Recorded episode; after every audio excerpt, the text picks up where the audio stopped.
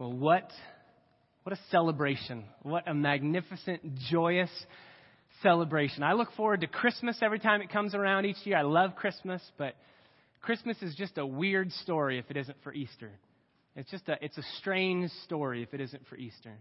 And that's why Easter is truly my favorite holiday. Resurrection Sunday is my favorite day to celebrate as a church. I, I so look forward to the Passion Week. When Triumphal Entry Sunday comes, when Palm Sunday comes, it is just, I'm on cloud nine to be able to look at our Savior, to be able to see Him in His glory. You think about all of the ways in which we saw His glory, even just this week with miracles, healing blind Bartimaeus, hanging out with Zacchaeus, the tax collector. You think about how He kick-started the, the whole Passion Week to begin with, the raising of Lazarus. We look at all of these amazing miracles and we stand amazed, and rightly so, at our, our Savior. But our amazement about this day, about the resurrection, eclipses our amazement of all of Jesus' miracles put together, because His resurrection eclipses all of those miracles. The miracle that we celebrate today is a miracle unlike any other miracle that Jesus performed. Last year, we had an amazing opportunity um, during Resurrection Sunday to look at the passage that Brian uh, just read for us this morning, to look at the historical account. So many people claim that it was a myth. Jesus wasn't truly raised from the dead. Or some people say it, maybe it wasn't truly a fiction, but it was just a symbolic. It was a metaphor that Jesus is raised in the hearts of His disciples, and they loved Him so much that they couldn't keep Him dead in their hearts and their minds and their souls. But Matthew twenty-eight does not allow for that kind of thinking. It was an, an historical fact. We saw that. We saw that last year, and maybe in the future years to come as Christ Bible Church on Easter Sunday, we will look at other proofs, convincing proofs of His resurrection from the dead. Paul says in First Corinthians fifteen, verse twenty, "But in fact, Christ has been raised from the dead." Uh, another way you could say it, it is a fact that Jesus was raised from the dead. It's not a joke, it's not a game, it's not a gag, it's not a myth. It is a fact, historically attested to. Eyewitness accounts, thousands of people that knew, that saw, that heard. There is no doubt that Jesus was raised. The reality is that the resurrection is a reality. It happened. It happened one thousand nine hundred eighty-two years ago today, April fifth, thirty-three A D, Jesus was raised from the dead. Why do so many people say it's symbolic? It offers us no hope. If it wasn't true, if it wasn't real, my death is not going to be a symbolic death. I am going to die, and my death will be a real death. And therefore, if Christ's resurrection from the dead was just a symbolic metaphor, if it wasn't truth, if it wasn't fact, then I have no real body, no real resurrection to look forward to. It would just be symbolic, and I will stay in the grave, unable to be raised. But that's not the case. Jesus was raised so that we could be raised. D L Moody said, "Someday you will read in the papers that D L Moody of East Northfield is dead, but don't you believe a word of it, because at that moment I shall be more alive than I am now." We know that because of the resurrection. We know that because Jesus paved the way for our glorification, our resurrection from the dead. So many things we could say about what happened, the effects of Jesus being raised from the dead. But I want to confine our time to just one chapter, Revelation chapter five. If you have your Bibles, turn to Revelation chapter five. And we're going to see this morning the effects of the resurrection of Jesus. Just a couple different effects that happened because of the resurrection of Jesus. I want to show you biblically what the resurrection of Jesus produces in your life, what it produces in human history, what it produces even in heaven at this very moment. And through it all, I want to see the worthiness of our Savior because of what He has done. I want to hold Jesus high in our affections, in our minds, in our hearts, and see His worthiness again, anew, afresh. Revelation chapter five, John writes, verse one, "I saw in the right hand of Him who sat on the throne a book, a scroll, written inside and on the back, sealed up with seven seals. And I saw a strong angel proclaiming with a loud voice, 'Who is worthy to open the book and to break its seals?' And no one in heaven or on the earth or under the earth was able to open the book, the little scroll, or to look into it. Then I began to weep greatly, because no one was found worthy to open the scroll or to look into it. And one of the elders said to me, "Stop weeping, for behold, look, the lion that is from the tribe of Judah, the root of David, has overcome so as to open the scroll and its seven seals." And I saw between the throne with the four living creatures and the elders a little lamb standing as if slaughtered, having seven horns and seven eyes, which are the seven spirits of God sent out into all the earth. And he came and took the book, that little scroll, out of the right hand of him who sat on the throne. And when he had taken the scroll, the four living creatures and the twenty-four elders fell down before the Lamb, each one holding a harp and golden bowls full of incense, which are the prayers of the saints. And they sang a new song, saying, "Worthy are you to take the book, to break its seals. For you were slain, you were slaughtered, and you purchased for God with your blood men from every tribe and tongue and people and nation. You have made them to be a kingdom and priests to our God, and they will reign upon the earth." Then I looked, and I heard the voice of many angels around the throne, and the living creatures and the elders, and the number of them was myriads of myriads and thousands of thousands, saying with a loud voice, "Worthy is the Lamb that was slain to receive power and riches and wisdom and might and glory and honor and blessing forever." And every created thing which is in heaven and on the earth and under the earth and on the sea, and all things in them, I heard saying, "To him who sits on the throne and to the Lamb be blessing and honor and glory and dominion forever and ever." And the four living creatures kept saying, "Amen." And the elders fell down and worshipped. Oh, Father, we want to be amazed by your Son. He is worthy of all our affections, all our adorations. We are so easily amused and pleased by other lesser things.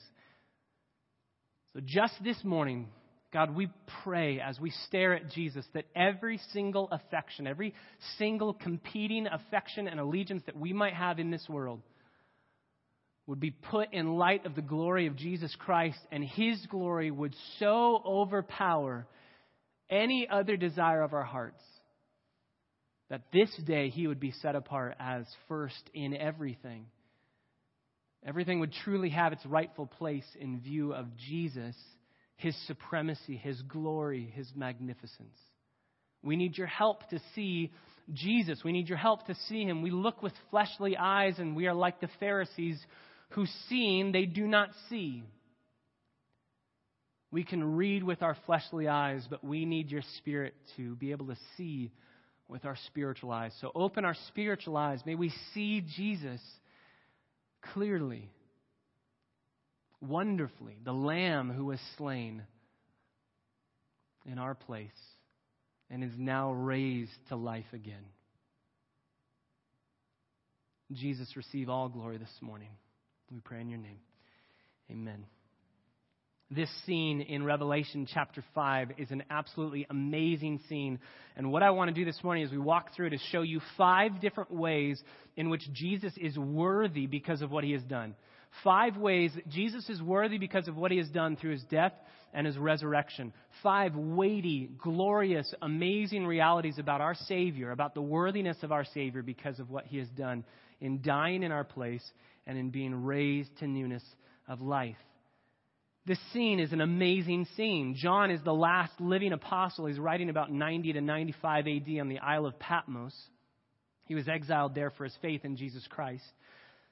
And the church in Asia Minor, the church universal pretty much at that time, was struggling. Some churches were doing well. All were under heavy persecution. Most were compromising. Many were dying. There were only a select few that were thriving. And the question that all of the churches are asking is, where did Jesus go? He was here, we followed him, and he's gone. Where did he go? What is he doing? Are we all going to be killed? Are we going to just die out? What does he want from us? He said he would never leave us or forsake us, and yet he's gone. He's in heaven. What should we do? Is there hope? And so God speaks through John. He shows him this vision, and John writes it down. And in reality, this is just a hopeful letter to say, no, I haven't left you.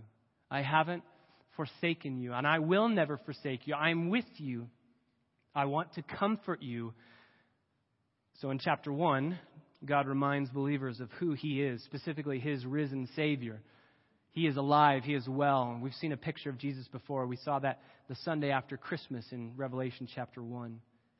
He's a conquering king. He holds the keys of death. Chapters two and three of Revelation are to those present churches, to those seven churches, the existing churches, to encourage, to challenge, to help, to convict, to plead with them to follow Christ and to persevere, to overcome. Chapter four and five then move from the earth and into heaven. John is caught up in this vision in heaven to see the throne room of God and to see what takes place at the very pinnacle, the zenith of heaven, staring at the Lamb of, of God who was slain. So I want to th- this morning dive into that throne room experience in chapter five and see these five ways in which Jesus magnificently, gloriously uh, is worthy of our honor, is worthy of our praise, is worthy of our adoration. So number one, Jesus has absolute control of history. We've read through this chapter and we see that at the beginning of this chapter, there is this little scroll and it's going to be given to Jesus, who is the Lamb of God, and he's going to take the scroll, and he's the only one worthy to hold the scroll and to open the scroll. We have to ask what the scroll is, and in answering that question, we come to this first point, that Jesus has absolute control of history. Verse one, John says, I saw, so he's speaking of himself, I, John, saw in the right hand of him, that's the Father, who sat on the throne. So there's some anthropomorphic vision happening here because God is spirit. No one can see the Father, and yet there's a hand holding a scroll. And the scroll, or the book, is written inside and on the back, sealed up with seven seals. Roman wills used to be sealed up this way. You would take a scroll, you would open the scroll out, you would start writing a will or a title deed or a contract.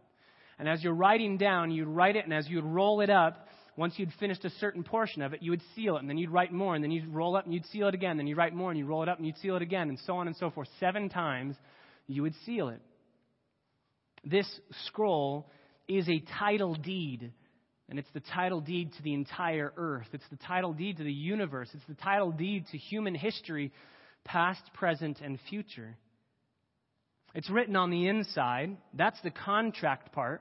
And it's also written on the back. What would happen in that time is you'd write the full details on the inside of the scroll, and it's very large and it's very weighty, and you would seal it up. And then on the outside, since it was already sealed up, if somebody came to look at it and said, I wonder what this scroll's about, they would write on the outside to say, this is what the scroll contains.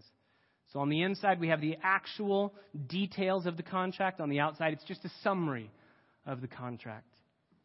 So this scroll in its entirety describes the process by which possession of the universe is to be retaken by God through his rightful heir, to be taken back from the usurper who took it when paradise was lost in the garden. This scroll is the final full account of how the rightful heir is going to take possession and take back, through severe wrath, through judgment, and through salvation, all that is rightfully his. What this scroll represents is that chance and fate do not reign. God alone reigns. And because Jesus has overcome the grave, because Jesus has been slaughtered and has been raised, he is the only one, as we saw, as we read, he's the only one who is worthy to take that scroll and to open it and to fulfill all of the contents of the scroll. Specifically, the contents of the scroll are laid out from chapter six in Revelation through chapter nineteen. And it's a, it's a amazing content. It's beautiful, terrifying. The whole point is to bring the redeemed to salvation and to judge sinners who have rejected their Messiah. Jesus has absolute control of history. Today, there is not one speck of dust that can move without Jesus saying, you should move. I want you to move. I'm going to move you. Jesus has control like we could not possibly imagine. We think of control as, I know the majority of what's going to happen, but some of the details will kind of work out as they happen. Jesus orchestrates plans. He is the only one who has absolute control of history. Number two, not only does he have absolute control of history, but he alone is worthy and able to open the scroll. He is the only one who is worthy and able to open the scroll. We see this in verses two through three. John says, so he has this scroll. He sees this scroll that the Father has in his hand. And then he sees, in verse two, a strong angel proclaiming with a loud voice who is worthy to open the book and to break its seals. But it's not just worthiness. He also says, verse three, and no one in heaven on earth or, or on the earth or under the earth was able to open the book. So there's two aspects here. Somebody has to be worthy and somebody has to be able. I like that John says this is a strong angel. No one in heaven is worthy or able of opening this scroll, even the strong angel.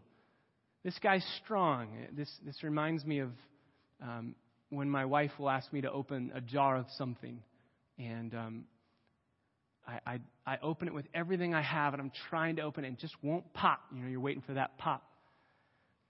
And so I set it down, and trying to be the man that I am, I go grab a dish towel and say, okay, I gotta, I haven't opened this. I gotta get this.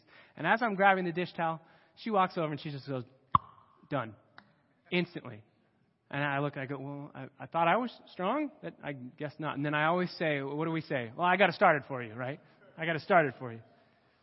Maybe the strong angel has tried to get it started, but he can't. He can't even begin to open it. He's not worthy to even hold it. Think of everyone who is in heaven at this moment. An angel can't open it. David, who slew Goliath, obviously has some amount of faith and strength. He can't open it. Samson, one of the strongest men to ever live, he can't even open it. Michael, the archangel that is very, very powerful, so much that he fights with the devil over the body of Moses, according to Jude. He can't open it. No one can open this. No one is able. No one is worthy. Jesus alone is able and worthy. Jesus alone is able and worthy to throw out Satan, to wipe out demonic power, to destroy sinners, to obliterate sin, to reverse the curse. Jesus alone is able. That's why John says, verse three, no one, literally not even one individual, one created being, no one was able. Jesus alone is worthy and able. Number three, not only does Jesus hold all human history in his hands, sovereignly controlling it because of his death and resurrection, not only is he worthy and able to open this scroll, unlike anyone else in heaven, but number three, apart from Jesus, only weeping would exist. This is in verse four. Apart from Jesus, this describes his worthiness to us. Without him, only weeping exists. Verse four, then I began to weep greatly. It's the same verb used in Luke nineteen forty-one of Jesus weeping over Jerusalem, uh, an unrestrained emotion. You couldn't even control it. You're, you're trying to, but you aren't able to control the weeping that's going on. That's John here. He's weeping greatly because no one was found worthy to open this scroll or to look into it. Why is he weeping? He's weeping because he knows the contents on the inside of the scroll. He knows that the contents hold the power and the ability and the process and the procedure to bring human history to its final culmination, to save sinners by grace, to judge the wicked in their sin, and to restore heaven and earth to the way that it's supposed to be. W A Criswell writes this, these tears that John weeps represent the tears of all God's people through all the centuries. Those tears of the Apostle John are the tears of Adam and Eve driven out of the Garden of Eden as they bowed over the first grave, as they watered the dust of the ground with their tears over the silent, still form of their son Abel.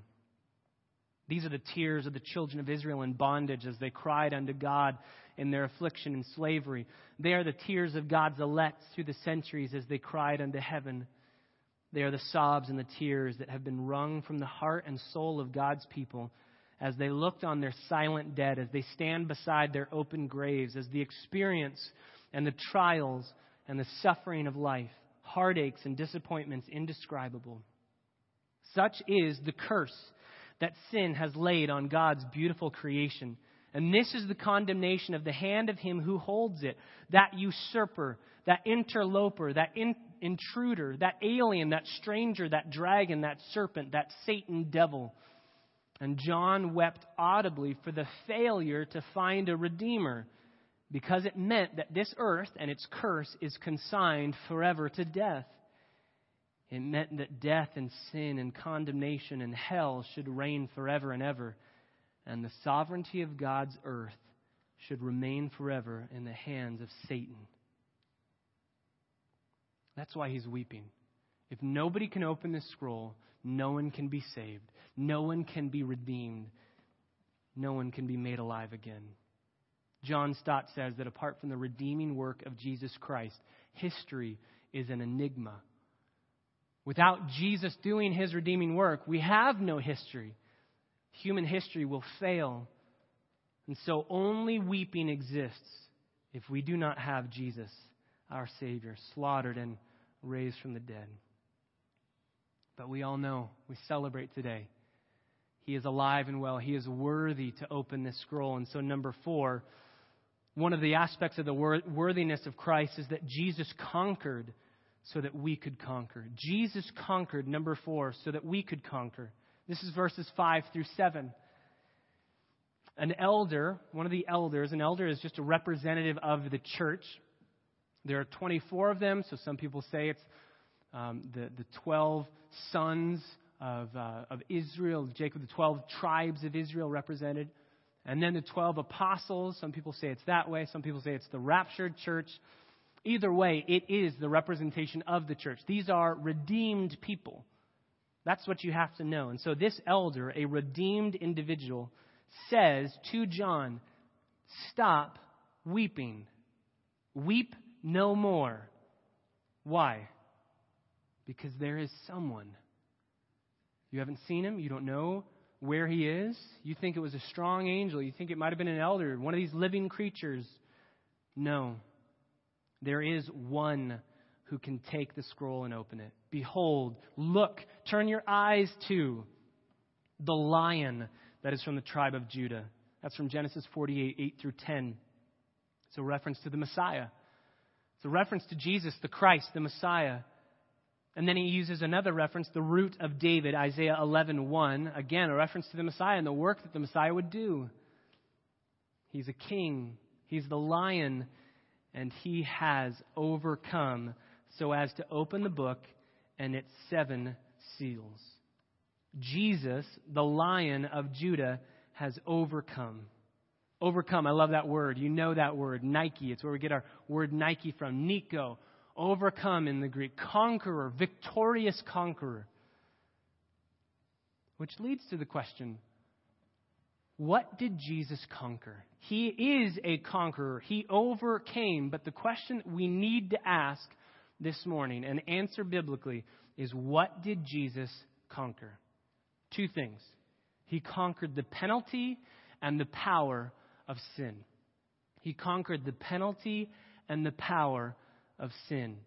Sin, for all of us, has a twofold problem. Sin presents us with a penalty that we could not pay, and a power that we cannot overcome. Penalty and power. And if we inquire as to what the penalty is and what sin's strongest power is, the interesting thing is that it's answered the same way. Sin's penalty is death, and sin's power is death. Sin's penalty is death, and sin's power is death. Now, we have a little capacity to fight against greed, lust, anger, pride, different sins like that. But you and I could never fight victoriously against the power of sin in our death. We can't raise ourselves from the dead. Sin's penalty is death, eternal separation from God forever in hell. I was reading an article this week. Um, so many articles start happening about the, the cross, about the resurrection. Um, during Easter time, and it's all all written by people who don't even believe Jesus existed as a real person. Um, One individual said, I believe in God, and I believe in a just God, and therefore I believe that a just God would never send a finite person to an infinite hell. They were trying to say that God just destroys wicked sinners, uh, annihilates them, soul sleeps, what Jehovah's Witnesses believe. Said, I totally believe in God, and I believe because he is just, because he is loving, that would be unfair to have somebody who has sinned in a finite space of time to spend an infinite amount of punishment in hell forever. That's not fair. To which I would say, and, and my wife said it so well to some Jehovah's Witnesses who came to our door, they said just that. They said, God's a loving God, and therefore he would never send anyone to hell. And my wife said, then you don't understand the holiness of God. You don't understand the holiness of God. We are so man-centered that we think of our eternal punishment uh, because of our offense against God. We think of it in our terms. We think of it as our doing. Um, we're so man-centered that we think about our sins and our offenses instead of who we offended.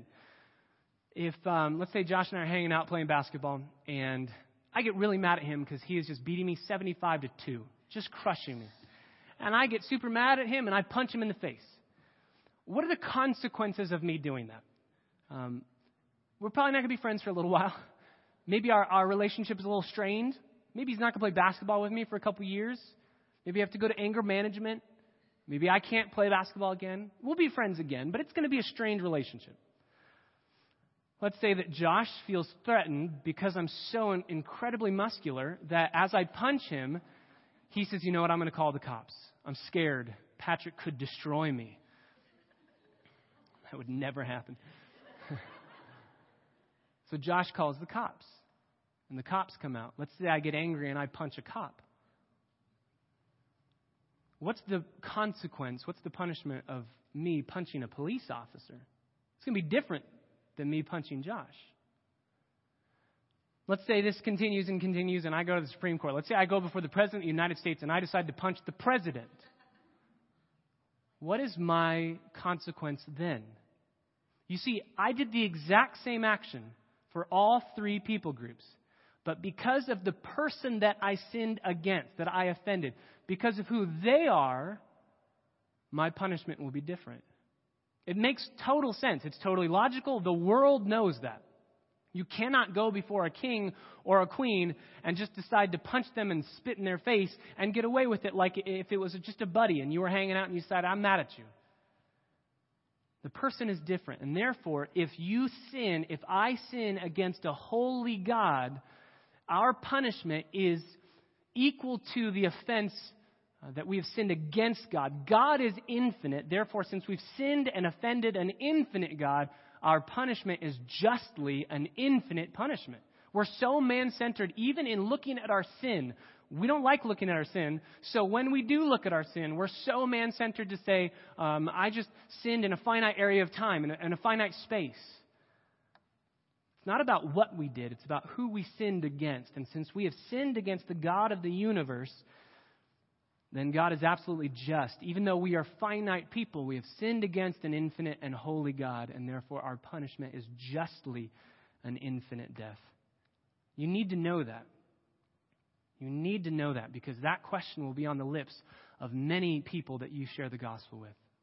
You need to know and be able to walk through the holiness of God. It's logic that will make sense to them, and it's biblical. Therefore, if we are to pay for our own sins, we pay forever. That's the penalty. We pay forever. And therefore, there never comes a time when we can say, it is finished. We can never say our punishment has been finished. It's complete. It's paid in full. It can never be said of us that the payment for our sins have been completed. And God's just demands against our sins and against us are fully satisfied. We cannot say that. That's why we spend forever in hell if we do not have our sins forgiven by the blood of Jesus Christ. But here's the good news. First Corinthians fifteen, verse three says, Christ died for our sins. Christ died for our sins to pay the penalty for our sins. But since sin's penalty is not only death, but its power is death, then if Jesus stayed dead, if he died for our sins and then he stayed dead, then he would be in hell forever, still under the wrath of God, infinitely stuck in the payment. And he would not be able to say, it is finished. He would still be dead. That's why he had to rise from the dead. If he remains in the grave, then the penalty of sin is still being paid for, because the penalty and power of sin is death. So he has to pay the penalty and then break the power by rising from the dead. If he stayed dead, the penalty of sin is still being paid, and thus its payment hasn't been paid fully. If he remains in the grave, if he is dead in a grave right now, then sin's power is greater than his. And rather than conquering sin, he is subject to it, and it holds him to this day if he has not been raised. But the single most glorious reality about the resurrection of Jesus Christ is what it demonstrated. The horrific penalty of our sin has been forgiven fully, and the power, that crushing power of our sin, has been conquered completely. He paid the penalty on the cross, and then he conquered the power of sin when he was raised from the grave. These are the realities demonstrated and proven when Jesus walked out of the tomb alive that day. What did he overcome? He overcame sin's penalty and sin's power. Sin's penalty on the cross, sin's power by rising from the dead. That's why Jonathan Edwards says, the devil had, as it were, swallowed up Christ on Friday, as the whale had swallowed up Jonah. But it was a deadly poison to him. He gave him a mortal wound in his own bowels. He was soon sick of his morsel and was forced to do by him as the whale did by Jonah. And to this day, that devil is heart sick of what he then swallowed as his prey. I love that. He goes on to say, thus the true Samson does more towards the destruction of his enemies at his death than in his life. In yielding up himself to death, he pulls down the temple of Dagon, as it were, and destroys many thousands of his enemies, even while they are making themselves sport in his sufferings. Genesis three fifteen, Jesus crushed the serpent's head on that day when he was raised from the dead. He crushed him. The serpent, the devil, Satan, killed, enjoyed doing it on the cross. Put it, remember, Jesus said, this is the hour of darkness. Do your worst. And he did, and he crushed his heel. He dealt a mortal blow. And he thought he had won. And Jesus, out of the grave, crushes his head and says, you have forever been conquered. What did Jesus overcome? Oh, he overcame so much. He overcame so much. That's why the elder says in verse five, he is the one who can open it. He has overcome so as to open the book. If he hadn't overcome, he couldn't open the book. But since he has overcome sin's penalty and sin's power, he can open that scroll and he can carry out all of human history. Now, step into the mind of, of John. The elder says, there was a lion who overcame. There was a lion who conquered. And John says, of course, that's what lions do. Lions conquer. Lions overcome whatever they want to overcome. The king of the jungle, of course, he's going to overcome. And so he looks, verse six, he turns, excited, expecting to see this enormous lion that had overcome, this enormous, glorious lion that is the only one who can open this scroll. And what does he see? Verse six, he sees between the throne with the four living creatures and the elders, a lamb. The Greek word here is in the diminutive, that a little pet lamb, a tiny little pet lamb, standing as if slain. One of my favorite Greek words, phagizomai, slaughtered. He had been slaughtered, and it's obvious. He's a lamb. How are lambs slaughtered? By the slitting of their throats, letting the blood rush out. The life is in the blood, so bleed it dry. So John probably looks over at this lamb, and he sees an enormous scar. Hair probably can't even grow back. The wool probably can't grow back to where that scar is around the neck of this lamb. And yet he's standing. not slumped over. A slaughtered lamb slumps over, unable to move. This slaughtered lamb is standing. He has the scars, but he is standing. He also has some other amazing things. He has seven horns. Horns in Revelation and also in the rest of the Bible are depictions of power. So this lamb has perfect, the number seven is the perfect completion, complete perfect power, otherwise known as omnipotence. He is omnipotent. He is perfectly, all completely powerful. And he has seven eyes, so he is omniscient. He knows everything. He sees everything. Perfect seeing, perfect vision, complete knowledge. And it's played out through the Spirit, um, the Spirit that is given uh, from him, sent out into, the all, into all the earth. This is from Isaiah eleven and Revelation one, describing the sevenfold attributes of the Spirit. But there is a lamb. John hears of the lion, looks to see a lion, and sees a lamb. When you come to the New Testament, there are only about six different occasions in the entire New Testament, uh, aside from Revelation, where Jesus is specifically called a lamb. Let me give you a couple. John chapter one, you know it. Behold, the Lamb of God that takes away the sin of the world. John one also has another similar sentence to it. Acts chapter eight, verse thirty-two. Uh, a familiar passage in First Peter one nineteen that says Jesus was the Lamb who is without blemish, perfect and spotless. Six times, from Matthew to Jude, Jesus is called the Lamb. But this term lamb is used twenty-eight times in the book of Revelation. twenty-eight times in the book of Revelation.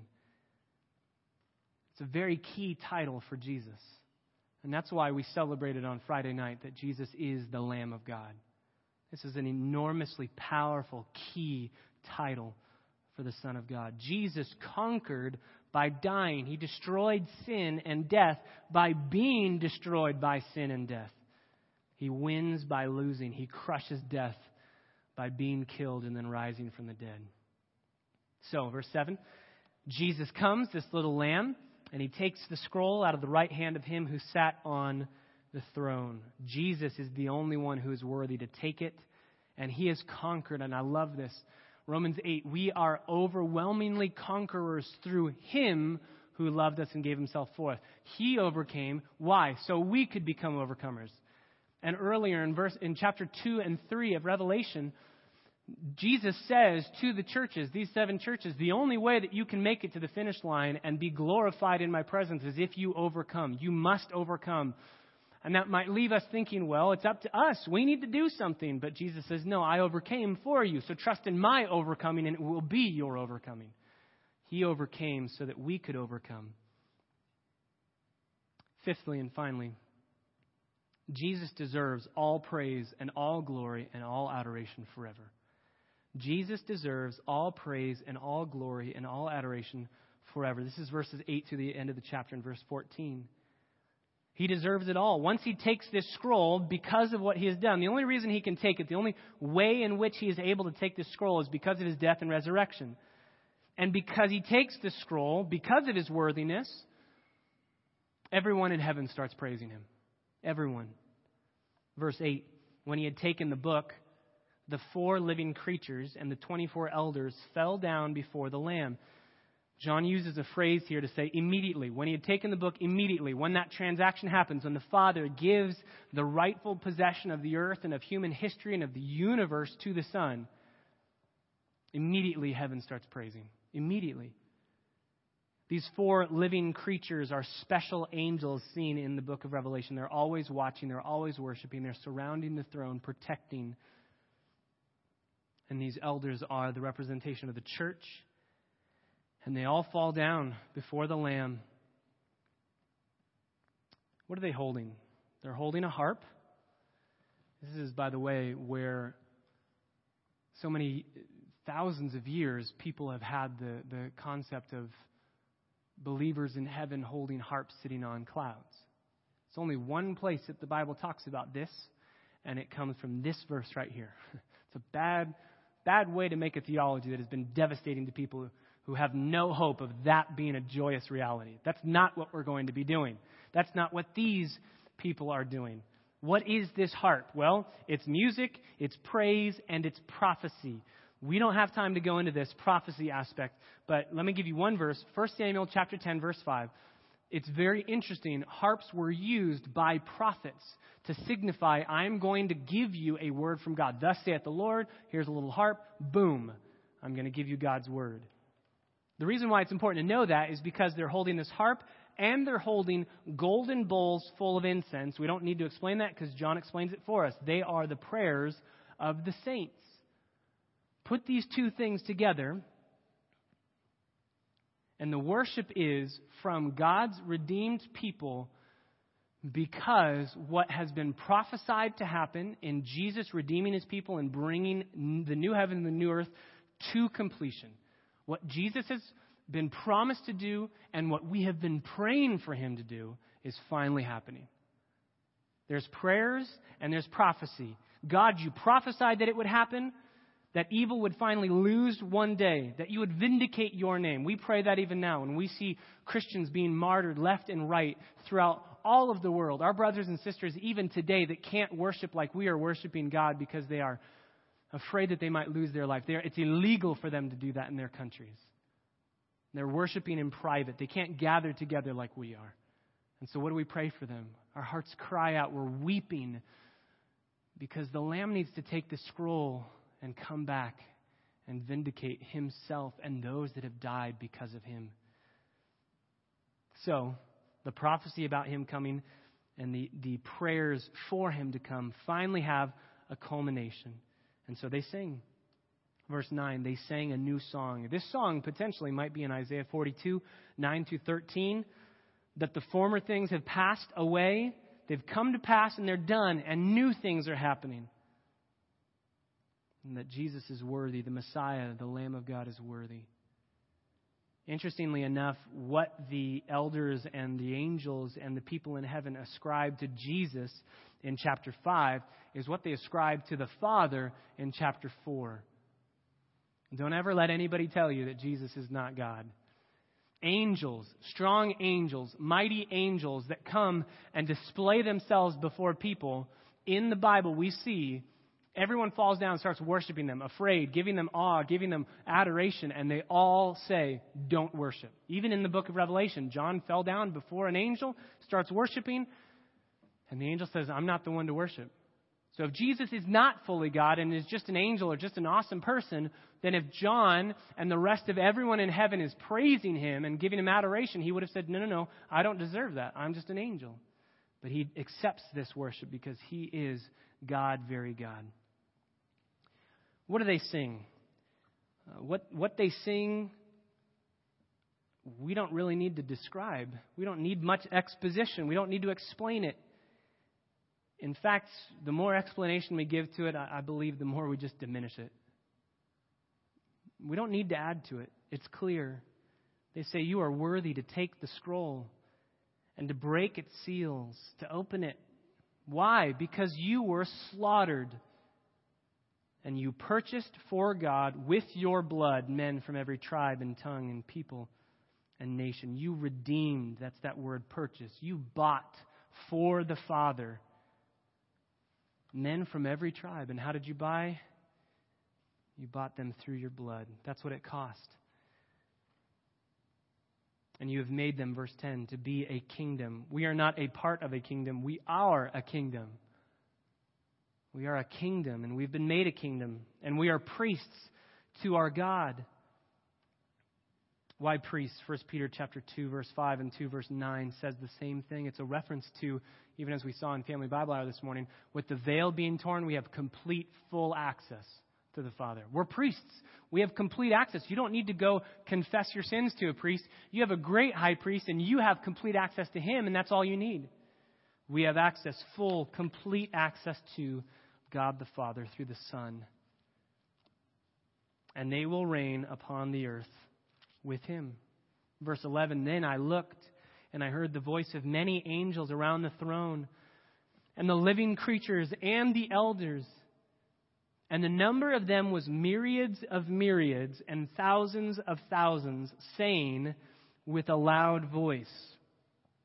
Myriads and myriads, myriads of myriads, and then thousands of thousands. This basically means in the Greek, it's a, it's a formula to say ten thousand times ten thousand. And the reason why it's phrased this way is because ten thousand was the largest Greek number that they had. They didn't have a word for millions. They didn't have a word for that because ten thousand was really the biggest number that they were going to count to. So since all they had was that word, that's what John uses. Ten thousands upon ten thousands upon ten thousands upon ten thousands. I believe, don't quote me on this, but I believe that makes one hundred million. If you want to know, ask Michelle. Um, in, in Luke chapter twelve, verse one, and in Hebrews chapter twelve, verse twenty-two, these this this formula, this expression is just translated innumerable. That's the point. It's not a number. It's just, I can't even describe it, so I'm just going to say thousands upon thousands upon thousands. We can't even describe how grand it is. It's innumerable. And what are they saying? With a loud voice. I love that. Um, I've had many times in leading worship through song where people say, turn the music down. And I do. I I, I want to be selfless in leading the music, so I don't want to say, no, wear earplugs. I'm not going to do that. Um Don't want the music to be hurting your ears. But I always think of this verse when they say that. Oh, it's going to be so loud in heaven. It is going to be so loud. Now, we're going to have glorified ears that can't be hurt and deafened, but oh, it's going to be so loud. So loud to the point where Isaiah six says that the throne room trembles, it quakes. Anybody else feel the earthquake a couple days ago? There were a couple earthquakes that happened. And I couldn't help, I think it was Saturday, right? I couldn't help but think, was it Saturday or Friday? I couldn't help but think, it was Saturday? Think of the earthquake that happened on Good Friday when the one sustaining the entire universe was slaughtered, and then the earthquake that happened on Sunday when the one who sustains the entire universe was brought back to life. These voices are profound in how loud they are and in what they say. Worthy is the Lamb that was slaughtered to receive power and riches and wisdom and might and honor and glory and blessing. Seven things, seven characteristics, sevenfold perfection. John MacArthur says it this way: Jesus is worthy to receive recognition because of his power, his omnipotence. He is worthy to receive recognition because of his riches, his spiritual wealth, his material wealth. He owns everything. He is worthy to receive praise because of his wisdom. He is omniscient. He made wisdom wisdom. He is worthy to receive recognition and praise because of his might and his strength, his reserve of power. He is worthy to receive honor because of his holy character. He is worthy to receive glory or recognition of his divine majesty and heavenly radiance. He is worthy to receive blessing because of his absolute perfection. That's reality. It's not a fantasy. It's not, these things should be given to you, but they're not yours yet. It's you should receive worthy uh, praise because of your worthiness, because of who you are. We adore you because of this seven, sevenfold perfection of your characteristics. Glory upon glory upon glory. And that's why John's going to say at the end of this letter, come quickly, Lord Jesus. If that's who you are, and we know it's true, we want you here now. Make this happen now. And who knows? It could happen today. It could happen tomorrow. It could happen in our lifetime. Everybody just keeps asking me, don't you think he's coming quickly? We don't know the time of the hour. We don't know the place. We don't know what's going to be happening, when it's going to happen. Jesus can come back. We know we know where he's coming back, but we don't know when it's going to happen. Sure seems like it's getting closer, but it's in God's timetable. But we want him to come. Verse thirteen, every created thing which is in heaven and on the earth and under the earth and on the sea, everything, all things in them, all of heaven, all of earth, all the things under the earth, so gophers are popping up to say hi. They are all saying to him who sits on the throne. He sits. He is not standing. His work of redemption has been accomplished. He has purchased. He's not redeeming people. He redeemed a people at the cross. When he said, it is finished, he paid in full the debt of all of those who would believe, and he offers it to the whole world. He sits on the throne. Now, he is walking around in chapter two and three in the middle of his churches in chapter one through three. He's walking around, so he has a work that he is still doing, but this work of redemption is done. He's sitting on the throne. And to the Lamb be blessing and honor and glory and dominion forever and ever. And everyone keeps on saying, the four living creatures around the throne, the elders fall down and they keep saying, Amen. Let it be so. Let it be true. It is true. These songs that they're singing, these new songs, we will be singing, and they will never grow old, because the wonder and the joy of our salvation will never diminish in heaven. Can we be honest? It diminishes here. There are many moments in my lifetime where I think, yeah, I'm saved. How cool. Praise God. Couldn't have done it myself. Obviously it was Jesus. Thank you, Lord. Awesome. Let's keep going. In heaven, that will never be a reality. We will always be blown away. That's why our songs will always include the Lamb who was slain. We will be able to see him, his scars, the marks of his death, of his slaughter.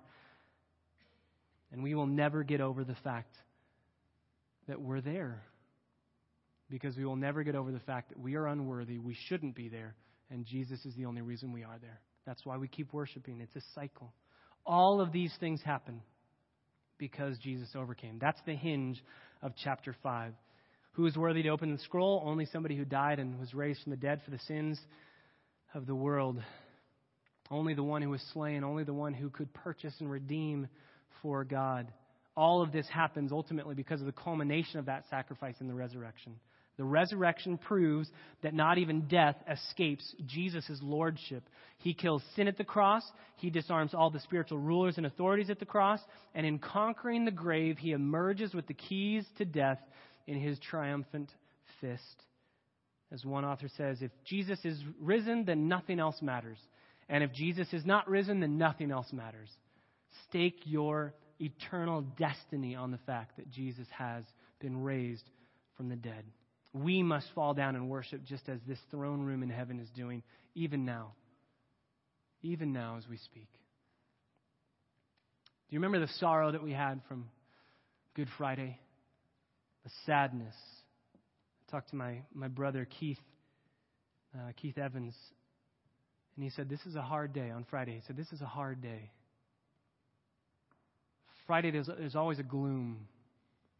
Whenever I see you on Friday, I want to say, it's so good to see you, with a smile on my face like I normally do. But it's hard to say that, because not all was well.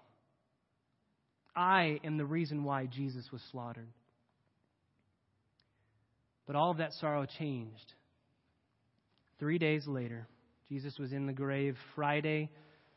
Remember, we talked about Lazarus being buried, and he'd been dead for four days. Remember, Jewish customs count any portion of a day as a day. So if Lazarus dies at eleven fifty-nine on Tuesday night, then they count that as one day of being dead, even though it's just a minute.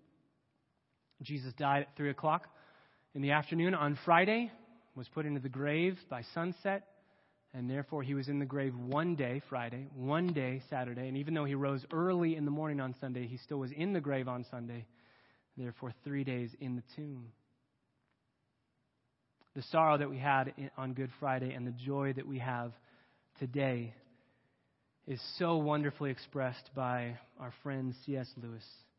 In the Chronicles of Narnia, I read from a portion of that on Good Friday where Edmund was supposed to die by the hand of the witch, and instead Aslan, a picture of Jesus, gave himself for Edmund's place and died the death that Edmund deserved. Edmund's sisters, Susan and Lucy, creep over out onto the hilltop as the moon was low and the thin clouds are passing around. And they could still see the shape of the lion lying dead in his bonds. Down they knelt in the wet grass and kissed his face, stroked his beautiful fur, what was left of it anyways, and cried until they could cry no more. And then they looked at each other and held each other's hands for mere loneliness, and they cried again, and then again they were silent. I hope no one who reads this book, Lewis writes, has been quite as miserable as Susan and Lucy were that night. But if you have been, if you've been up all night and cried until you have no more tears left in you, then you will know that there comes in the end a sort of quietness. You feel as if nothing is ever going to happen again. I'm so cold, said Lucy. So am I, said Susan. Let's walk around for a bit. They walk around, and at that moment they heard from behind them a loud noise, a great cracking, deafening noise, as if a giant had broken a giant's plate. What's that? Said Lucy, clutching Susan's arm. I feel afraid to turn around, said Lucy. Something awful is happening. They're doing something worse to him, said Lucy. Come on. And she turned, pulling Susan round with her. The rising of the sun had made everything look so different. All colors and shadows were changed that for a moment they didn't even see the most important thing. And then they did. The stone table was broken. The table that the lion had been slaughtered on was broken in two pieces by a great crack that ran down it from end to end. And there was no Aslan. Oh, oh, cried the two girls, rushing back to the table. Oh, it's too bad, sobbed Lucy. They might have left the body alone. Who's done it? Cried Susan. What does it all mean? Is it more magic? Yes. A great voice behind their backs said, it is more magic. They looked around, there shining in the sunrise, larger than they had seen him before, shaking his mane, for it had grown again, stood Aslan himself. Oh, Aslan, cried both the children, staring up at him almost as much as frightened as they were glad. Aren't you dead, dear Aslan? Said Lucy. Not now, said Aslan. You're not a... a asked Susan in a shaky voice. She couldn't even bring herself to say the word ghost. Do I look it? He said. Oh, you're real, you're real. Oh, Aslan, cried Lucy, and both cl- girls flung themselves upon him and covered him with kisses. But what does it all mean? Asked Susan when they were somewhat calmer. It means, said Aslan, that though the witch knew the deep magic, there is a magic deeper still which she did not know. Her knowledge goes back only to the dawn of time, but if she could have looked a little further back into the stillness and the darkness before time dawned, she would have read there a different incantation. She would have known that when a willing victim who had committed no treachery was killed in a traitor's stead, the table would crack and death itself would start working backwards. My friends, the resurrection of Jesus Christ is not magic. It is God working to reverse the curse, to redeem for himself a people from every tribe, tongue, nation, language, to worship and praise God. He is risen just as he said. So what is our response to all of this? Just two things in conclusion. Number one, we must be amazed at the beauty of Jesus. We must be amazed at the beauty of Jesus. Of Jesus. John Piper said, the human heart was made to stand in awe of ultimate excellence. You were made to admire Jesus Christ, the Son of God. He is a wonderful counselor. He is a mighty God. He is the everlasting Father. He is the Prince of Peace, the King of Kings, and the Lord of Lords. And if your heart is not much taken up with him, then you don't need to look any farther to know the deepest source of your frustration. If you are looking somewhere to be overjoyed and to be excited and to be enthralled and to be satisfied, and you're looking for it in anything other than Jesus Christ, then you know why you're frustrated. You know why you're having such a difficult time. You know why you're depressed. You know why you are in despair. Because your heart was made to be satisfied by Jesus alone. A student once asked Bonaventure, the medieval Franciscan teacher, why do men love Why don't men love God more? Good question. Why don't men love God more? And he answered, they don't love him because they don't know him. That's why I want to know Jesus. That's why we need to preach Jesus. That's why Jesus must be in front of our faces, in front of our eyes, before our vision, every moment that we get together. Specifically this morning, I want us to be amazed at the lion-like lamb and the lamb-like lion. Be amazed with me at the beauty of Jesus, at his nature and his character. Be amazed by what Jonathan Edwards says is his diverse excellencies. For example, we admire Jesus for his glory. He is beautiful in his glory, but we admire him even more because his glory is mingled with humility. We admire him for his transcendence, but even more because his transcendence is accompanied by condescension. We admire him for his uncompromising justice, but even more because it's tempered with mercy. We admire him for his majesty, but even more because it's a majesty in meekness. We admire him because of his equality with God, but even more because as God's equal, he nevertheless has a deep reverence for God and submission to him. We admire him because of how worthy he was of all good, but even more because this was accompanied by an amazing patience to suffer evil. We admire him because of his sovereign dominion over the world, but even more because this dominion was clothed with a spirit of obedience and submission. We love the way he stumped the proud scribes with his wisdom, and we love it even more because he could be simple enough to like children and spend time with them. And we admire him because he could still the storm, but even more because he refused to use the power to strike the Samaritans with lightning. He refused to use it to get himself down from the, the cross. In summary, Piper says, the Lion of Judah conquered because he was willing to act the part of a lamb. He came into Jerusalem on Palm Sunday like a king on the way to a throne, and he went out of Jerusalem on Good Friday like a lamb on the way to the slaughter. He drove out the robbers from the temple like a lion devouring its prey, and then at the end of the week he gave his majestic neck to the knife, and they slaughtered the Lion of, of Judah like a lamb. And so he conquered sin and death and Satan, not just because he was a lion, but because he was a lamb-like lion. May, may we stand amazed at the beauty of our Savior. And finally, number two, we must be broken by the mercy of our Savior. We must be broken by the mercy of our Savior. In chapter five at the beginning, in the right hand of the Father is this scroll. Now, the Father is God. The Father could have opened this scroll. Why didn't he? Why didn't the Father open the scroll? Because God is a God of love. And if he were to open the scroll by himself, there would be no mediator, there would be no go-between, and God would deal directly with sinful man, and thus we would all be consumed, and salvation would be impossible. So God waits, and he waits, and he waits. And instead of opening that scroll and saying, we'll have done with human wickedness, we'll have done with humanity, he says, let's send a substitute. Let me crush him. Let me raise him from the dead, so that I can offer mercy to those who would believe. No one, not your friends, not your spouse, not your parents, not a child, not a boss, not a teacher, no one but Jesus can make your future bright. Remember, without him, only weeping. Without him, all is meaningless and all is fearful. But with him, dear friends, with our Savior, the penalty and the power of sin has been conquered. He has overcome to offer us newness of life. Can I just plead with you before we pray? If you do not know Jesus Christ in a saving way, in a way where you admit, I am a sinner, I am worthy of infinite punishment. I have offended an infinitely holy God, and therefore my punishment would be just if I were sent to hell. But we look and we see God poured out his wrath. The Father poured out his wrath on the Son, so that we would never have to taste of that wrath.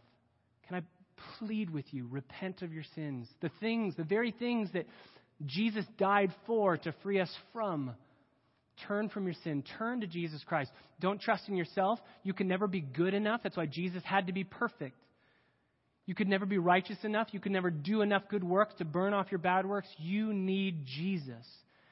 And as our signs say from John, you need to believe that he is the Son of God, infinitely holy, perfect substitute. As the thief on the cross said, I justly deserve the punishment I receive, but you are perfect. You don't deserve what you're getting. Therefore, the only way I can enter heaven is if you remember me. I can't do anything. He didn't say, Jesus, what can I do to get to heaven? He says, remember me. There's no hope. Just remember me. And Jesus did not say, I will remember you if, if, if, if, if. You do, you do, you do. No, he said, I remember you. Admit your sin. Turn from it. Hate it. Despise it. Turn to Christ. Flee to him this morning. And you could celebrate today the resurrection of Jesus Christ in your place, paying the penalty and the power for your sins. For the rest of us who do believe, we must join with all of heaven and rejoice. Father, I thank you for your word that is so clear. And so we do join with all of creation and with all of heaven and anticipate that day. We want that day to be today, where every single creature, every single being, every single thing in the entire world glorifies you and praises you. We want that to be today. And until that day comes, we will sing of the glory of Jesus Christ, the worthy Lamb, slain before the foundation of the world, conquering sin and death, standing now in heaven for us.